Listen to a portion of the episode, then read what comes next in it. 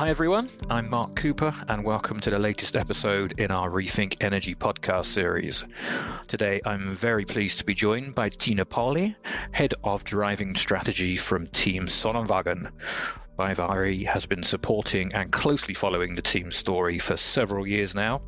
Back in 2019, our intrepid students took part in the World Solar Challenge race across Australia, and despite a pretty major crash, fortunately in which no one was hurt, the team repaired the car, got it back on the road, and finished in a very respectable sixth place.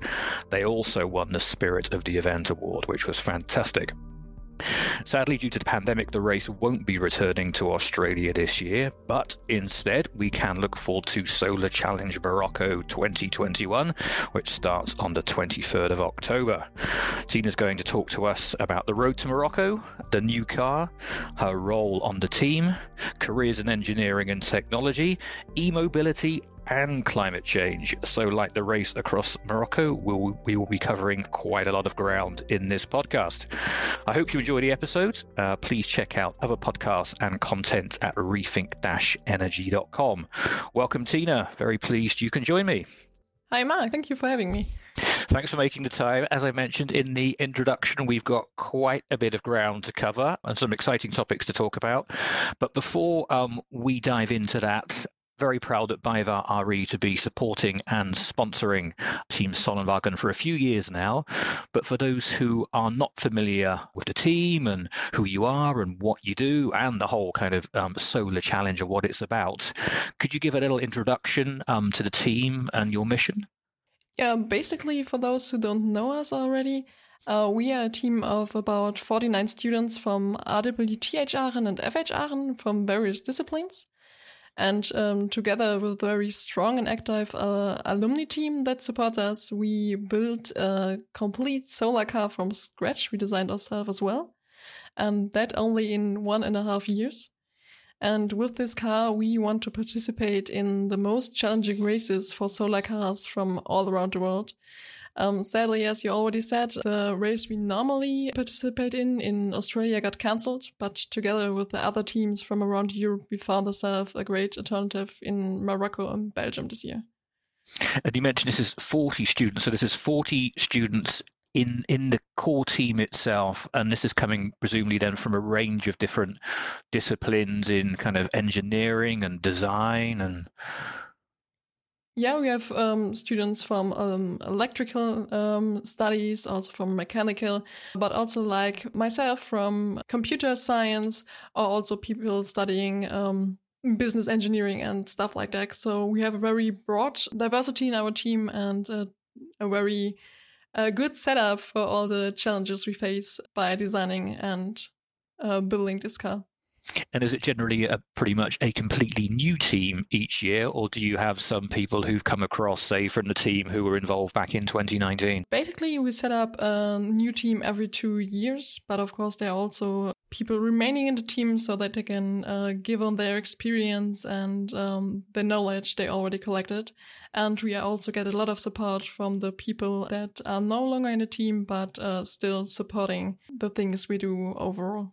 Fantastic. And we, and we get on to talk about the new car in a little bit more detail and your role in a bit more detail. But could you just kind of briefly outline, as head of driving strategy, um, what, what that role involves?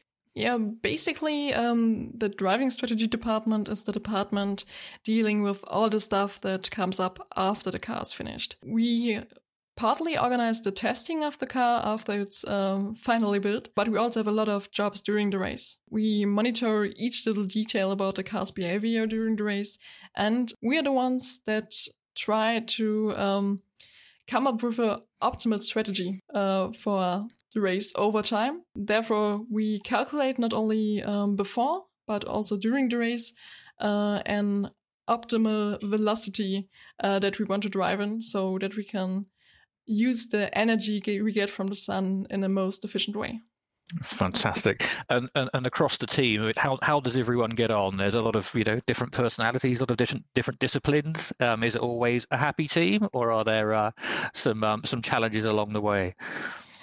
of course, many people bring many different uh, opinions, and therefore there uh, sometimes is a little bit bumping heads. Um, but I think that's also a strength of our team because this way you always uh, get new ideas, new way of approaching a problem, and uh, therefore hopefully uh, the most efficient results and the most optimized results for the car we want to build all together.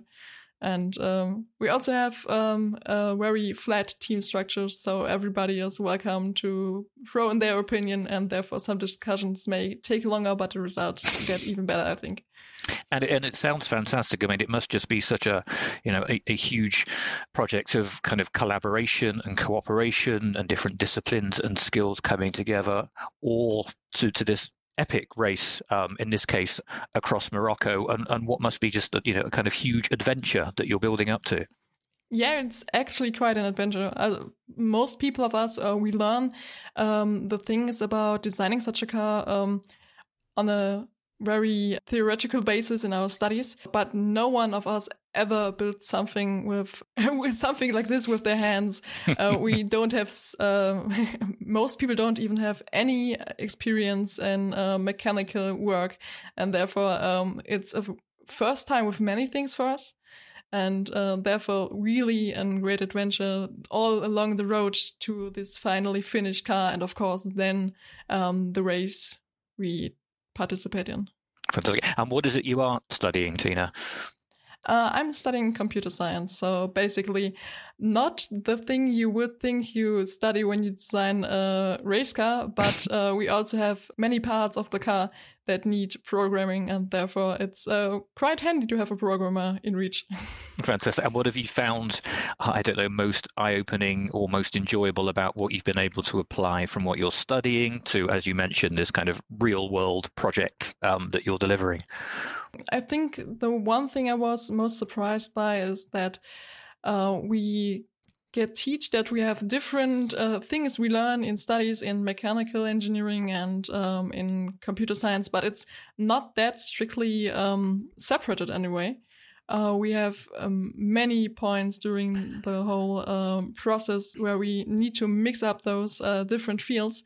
And um, therefore, I also learned a lot about how you uh, build up a platoon from the electrical department, for example, and uh, not only how to improve the things I do myself.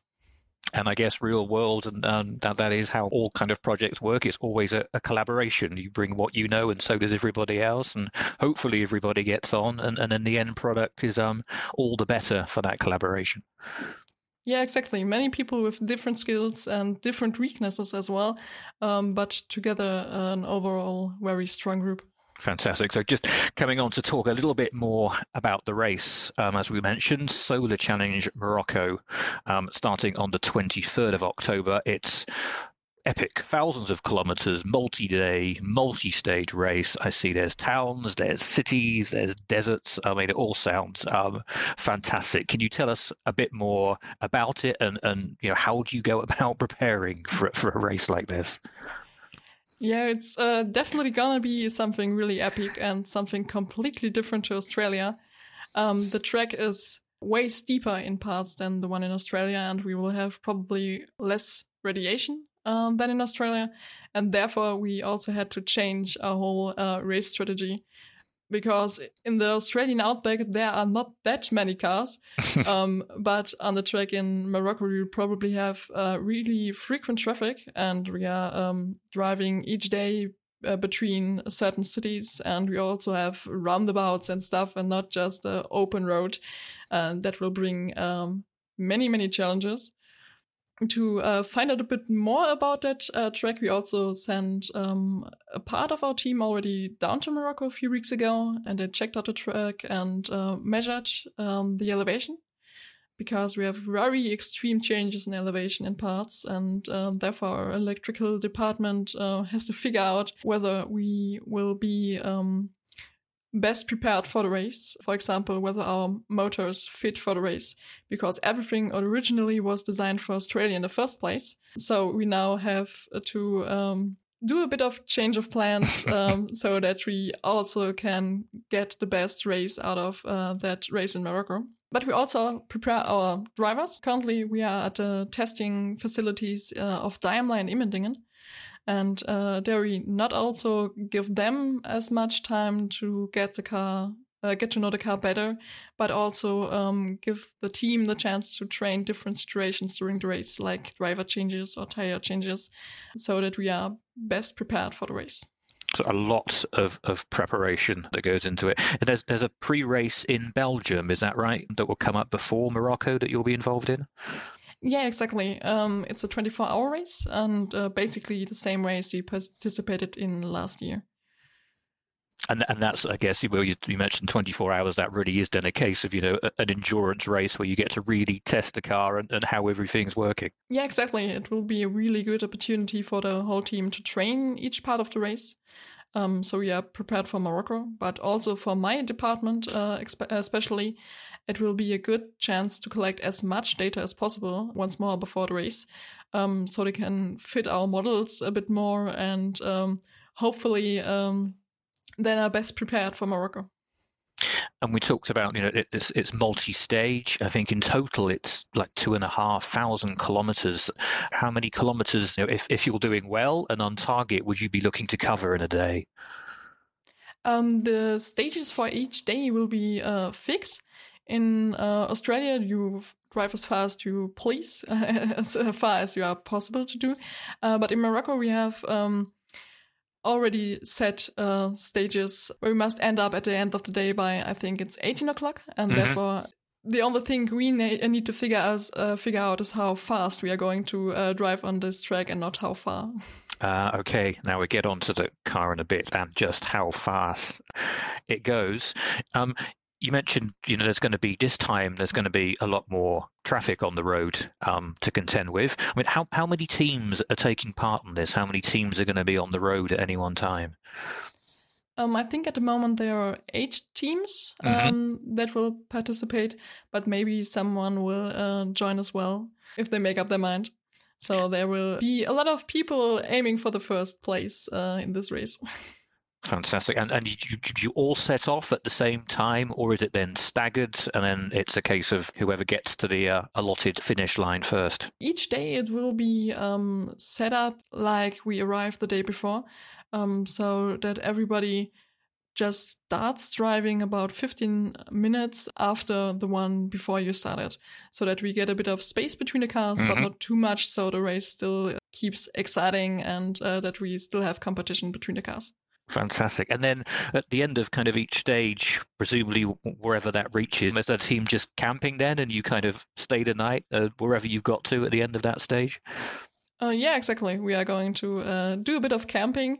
Not that many chances to take a shower, but I think that's okay for those few days. um, but presumably, as the driver, you you must get the red carpet treatment, do you? The nicest tent, the best food. Oh, of course. We have a whole uh, setup crew that is planning the camping area and they also buy the supplies because not everybody can be right next to the car during the race. And those people are also very important during the race. Uh, they keep us well fed and well hydrated during the race and before and after the hours we drive. And what would you say overall at this stage you are most excited about and also most nervous about as uh, we edge closer to October? Yeah, of course, we are really nervous about whether anything will go wrong in the last minutes because it's a prototype car, so therefore you never know what possibly uh, could go wrong anyway. But also, it will be really great after all those months of hard work to say that it, that it finally has paid off. All those hours at the workshop to see the car on the open track I think that's going to be really great. That's going to be pretty cool. Um, and yes, of all the hard work that's gone in already, and a lot of that um, has obviously been directed at the new car, which is the third generation, the Covestro Photon Sonnenwagen, and looks very cool. I saw the unveiling um, ceremony online. New look, um, but I'm sure that's not the only thing that's changed. Can you tell us a little bit about the new car and what the kind of big differences are and, and what's special about the third generation.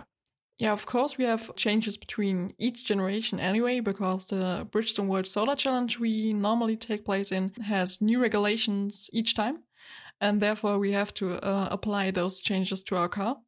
And the two huge, uh, huge changes this season probably were that we are now allowed to have three instead of four wheels, and that we have a very specified uh, driver cell, which is way bigger than the one we had before. And um, those two changes especially uh, led to a whole new uh, set of concepts for our car, especially the three wheels, because you can place them next next to everywhere.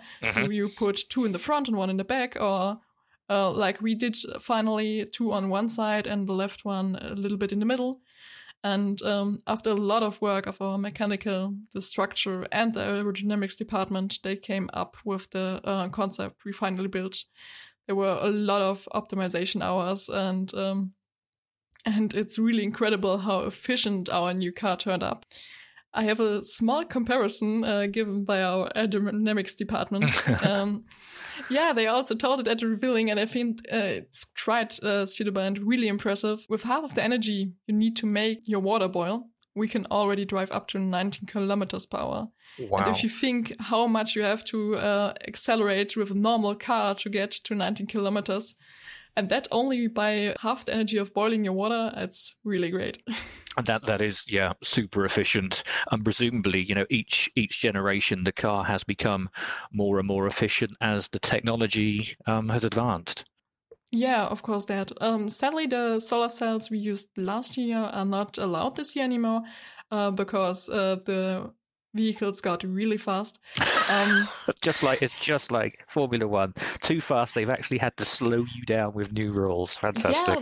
Yeah, that's actually the problem. Um, the race got uh, faster every year and they wanted to make it safer of course and therefore they add regulations like this huger driver cell which will make the cars slower so that you um, need more energy while you drive or that you can't store as uh, much energy as before or something like this um, so that the race will still keep keep everyone safe which is which is of course primary. And I mentioned Formula One there. I think Formula E would be a better comparison. And you mentioned about kind of all the work that went into coming up with the new design before it was actually built. So presumably a lot of that is i don't know computer 3d modeling and, and prototyping and testing out ideas and seeing which ones work and which ones don't. Yeah it's similar to that. Our aerodynamics department they talk to the mechanicals um, how they can fit the uh, wheels in the car best without them uh, looking somewhere out or um, having too much space around, uh, but also with the electrical department, for example, for the solar cells uh, and so on. And then they get their concepts. Uh, at the start, they are really different, uh, really um, vast ideas, but then they are using different software types to optimize those concepts to reduce the drag any further, and then they can exclude some of the concepts or add new and all that took place over about half a year, and after that, they came up with final concept uh, we also built then. Fantastic. And were there any sort of surprises along the way, or things that you thought you know might not work that turned out to work better than you expected, or? Well, the whole change with the three wheels instead of four, um, mm-hmm. we had a lot of discussions about that because you have to keep your car steady um, while you drive. And if you only have three wheels, it's way harder to um, steer it in the same way as you use with four wheels. It's uh, way easier to just steer with two wheels next to each other than um, the concept we have now. And there was a lot of manpower on that part, so this finally worked, and I think that is something I was uh, surprised with that it's uh, that we fi- uh, finally found a concept uh, that worked so well and uh, safe for our drivers. Uh, yes, and talking about yes, driving and coming back to your role, you're going to be in the cockpit, driving the car. Um, apart from the kind of obvious roles and responsibilities you have, can you talk us through some of the kind of key considerations then that go into like the driving strategy plan? Yeah, our driving strategy, basically, we don't really do it ourselves. We have a um, program uh, that uh, calculates it for us. Basically, beforehand, uh, we use simulated data and data we collect during the testing. And with this data, we create a very detailed model of the car's behavior. And together with the weather data we get beforehand and we collect while the race and the track data, we then can predict the car's behavior at each point during the race.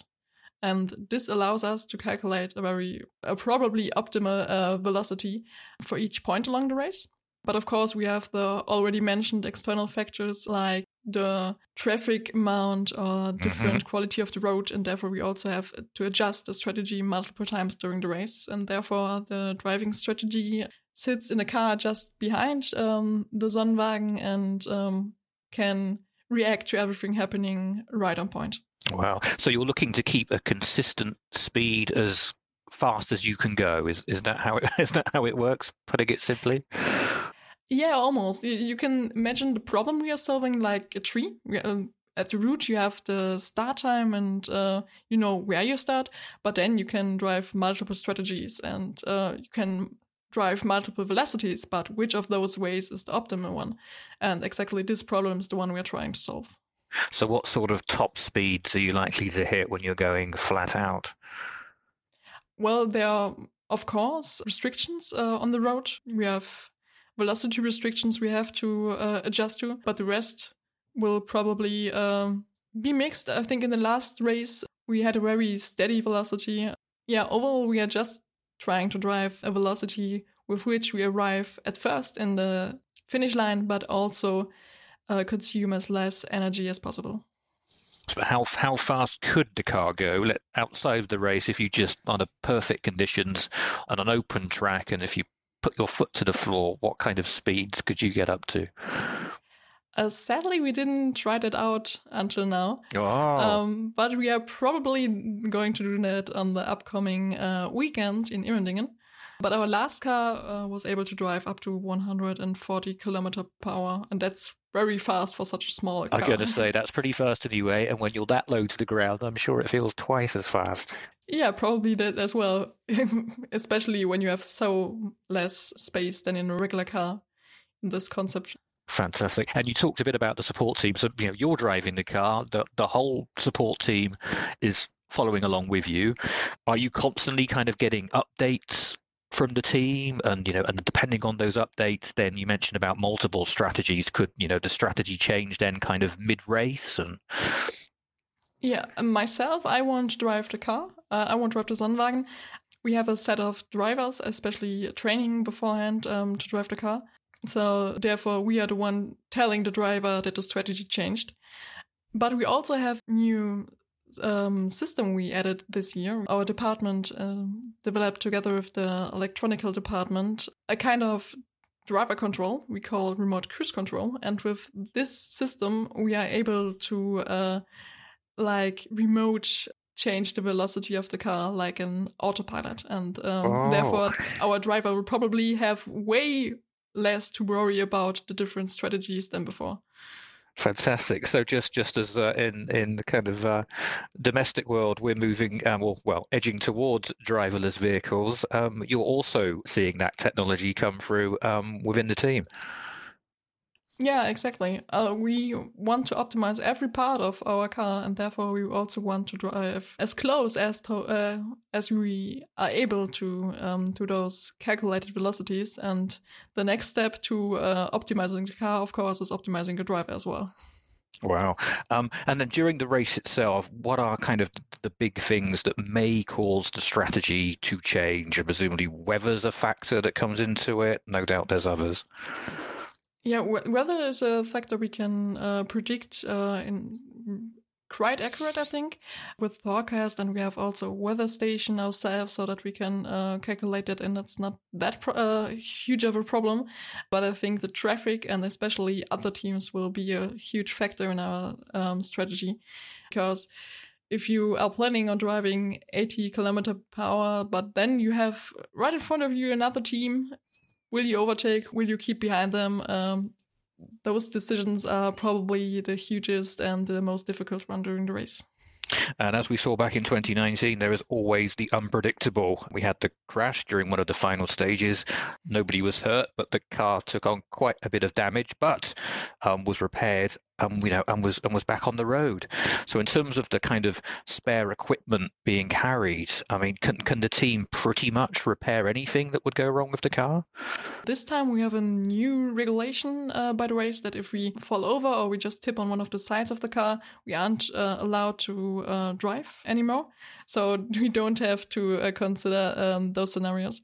But overall, we of course take enough spare parts to quick fix the brakes or um, something going wrong with the solar cells or stuff, there we also have as much uh, spare parts as possible so that uh, for every possible scenario we have a plan, hopefully.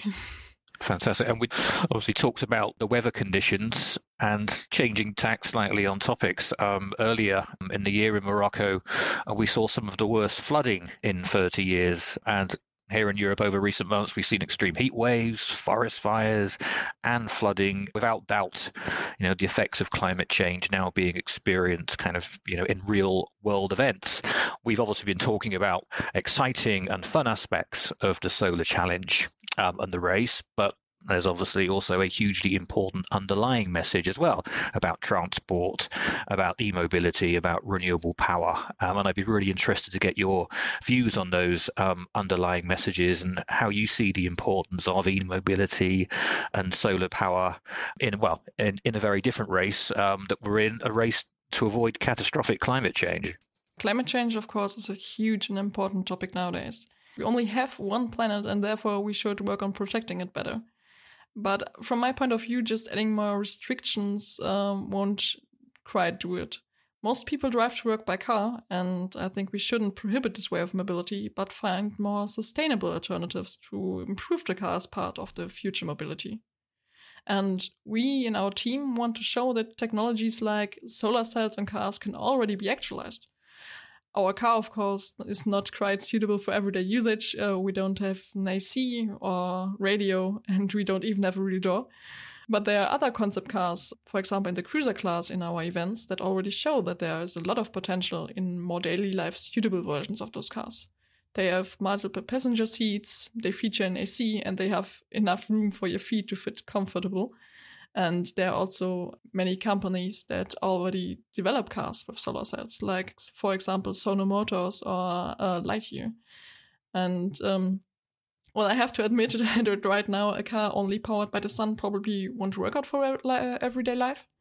Maybe for short trips um, with enough time to charge the battery by sun, like commuting to and from work. But there are also other concepts that also could reduce our CO2 emissions, like, for example, hydrogen fueled cars or mm-hmm. something like this.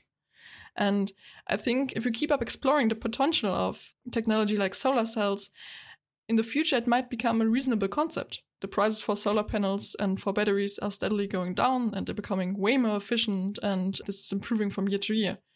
So there's no one right step, but I think we need to be eager to try out those new technologies. And this way we can take a big step towards creating a more sustainable mobility in the future.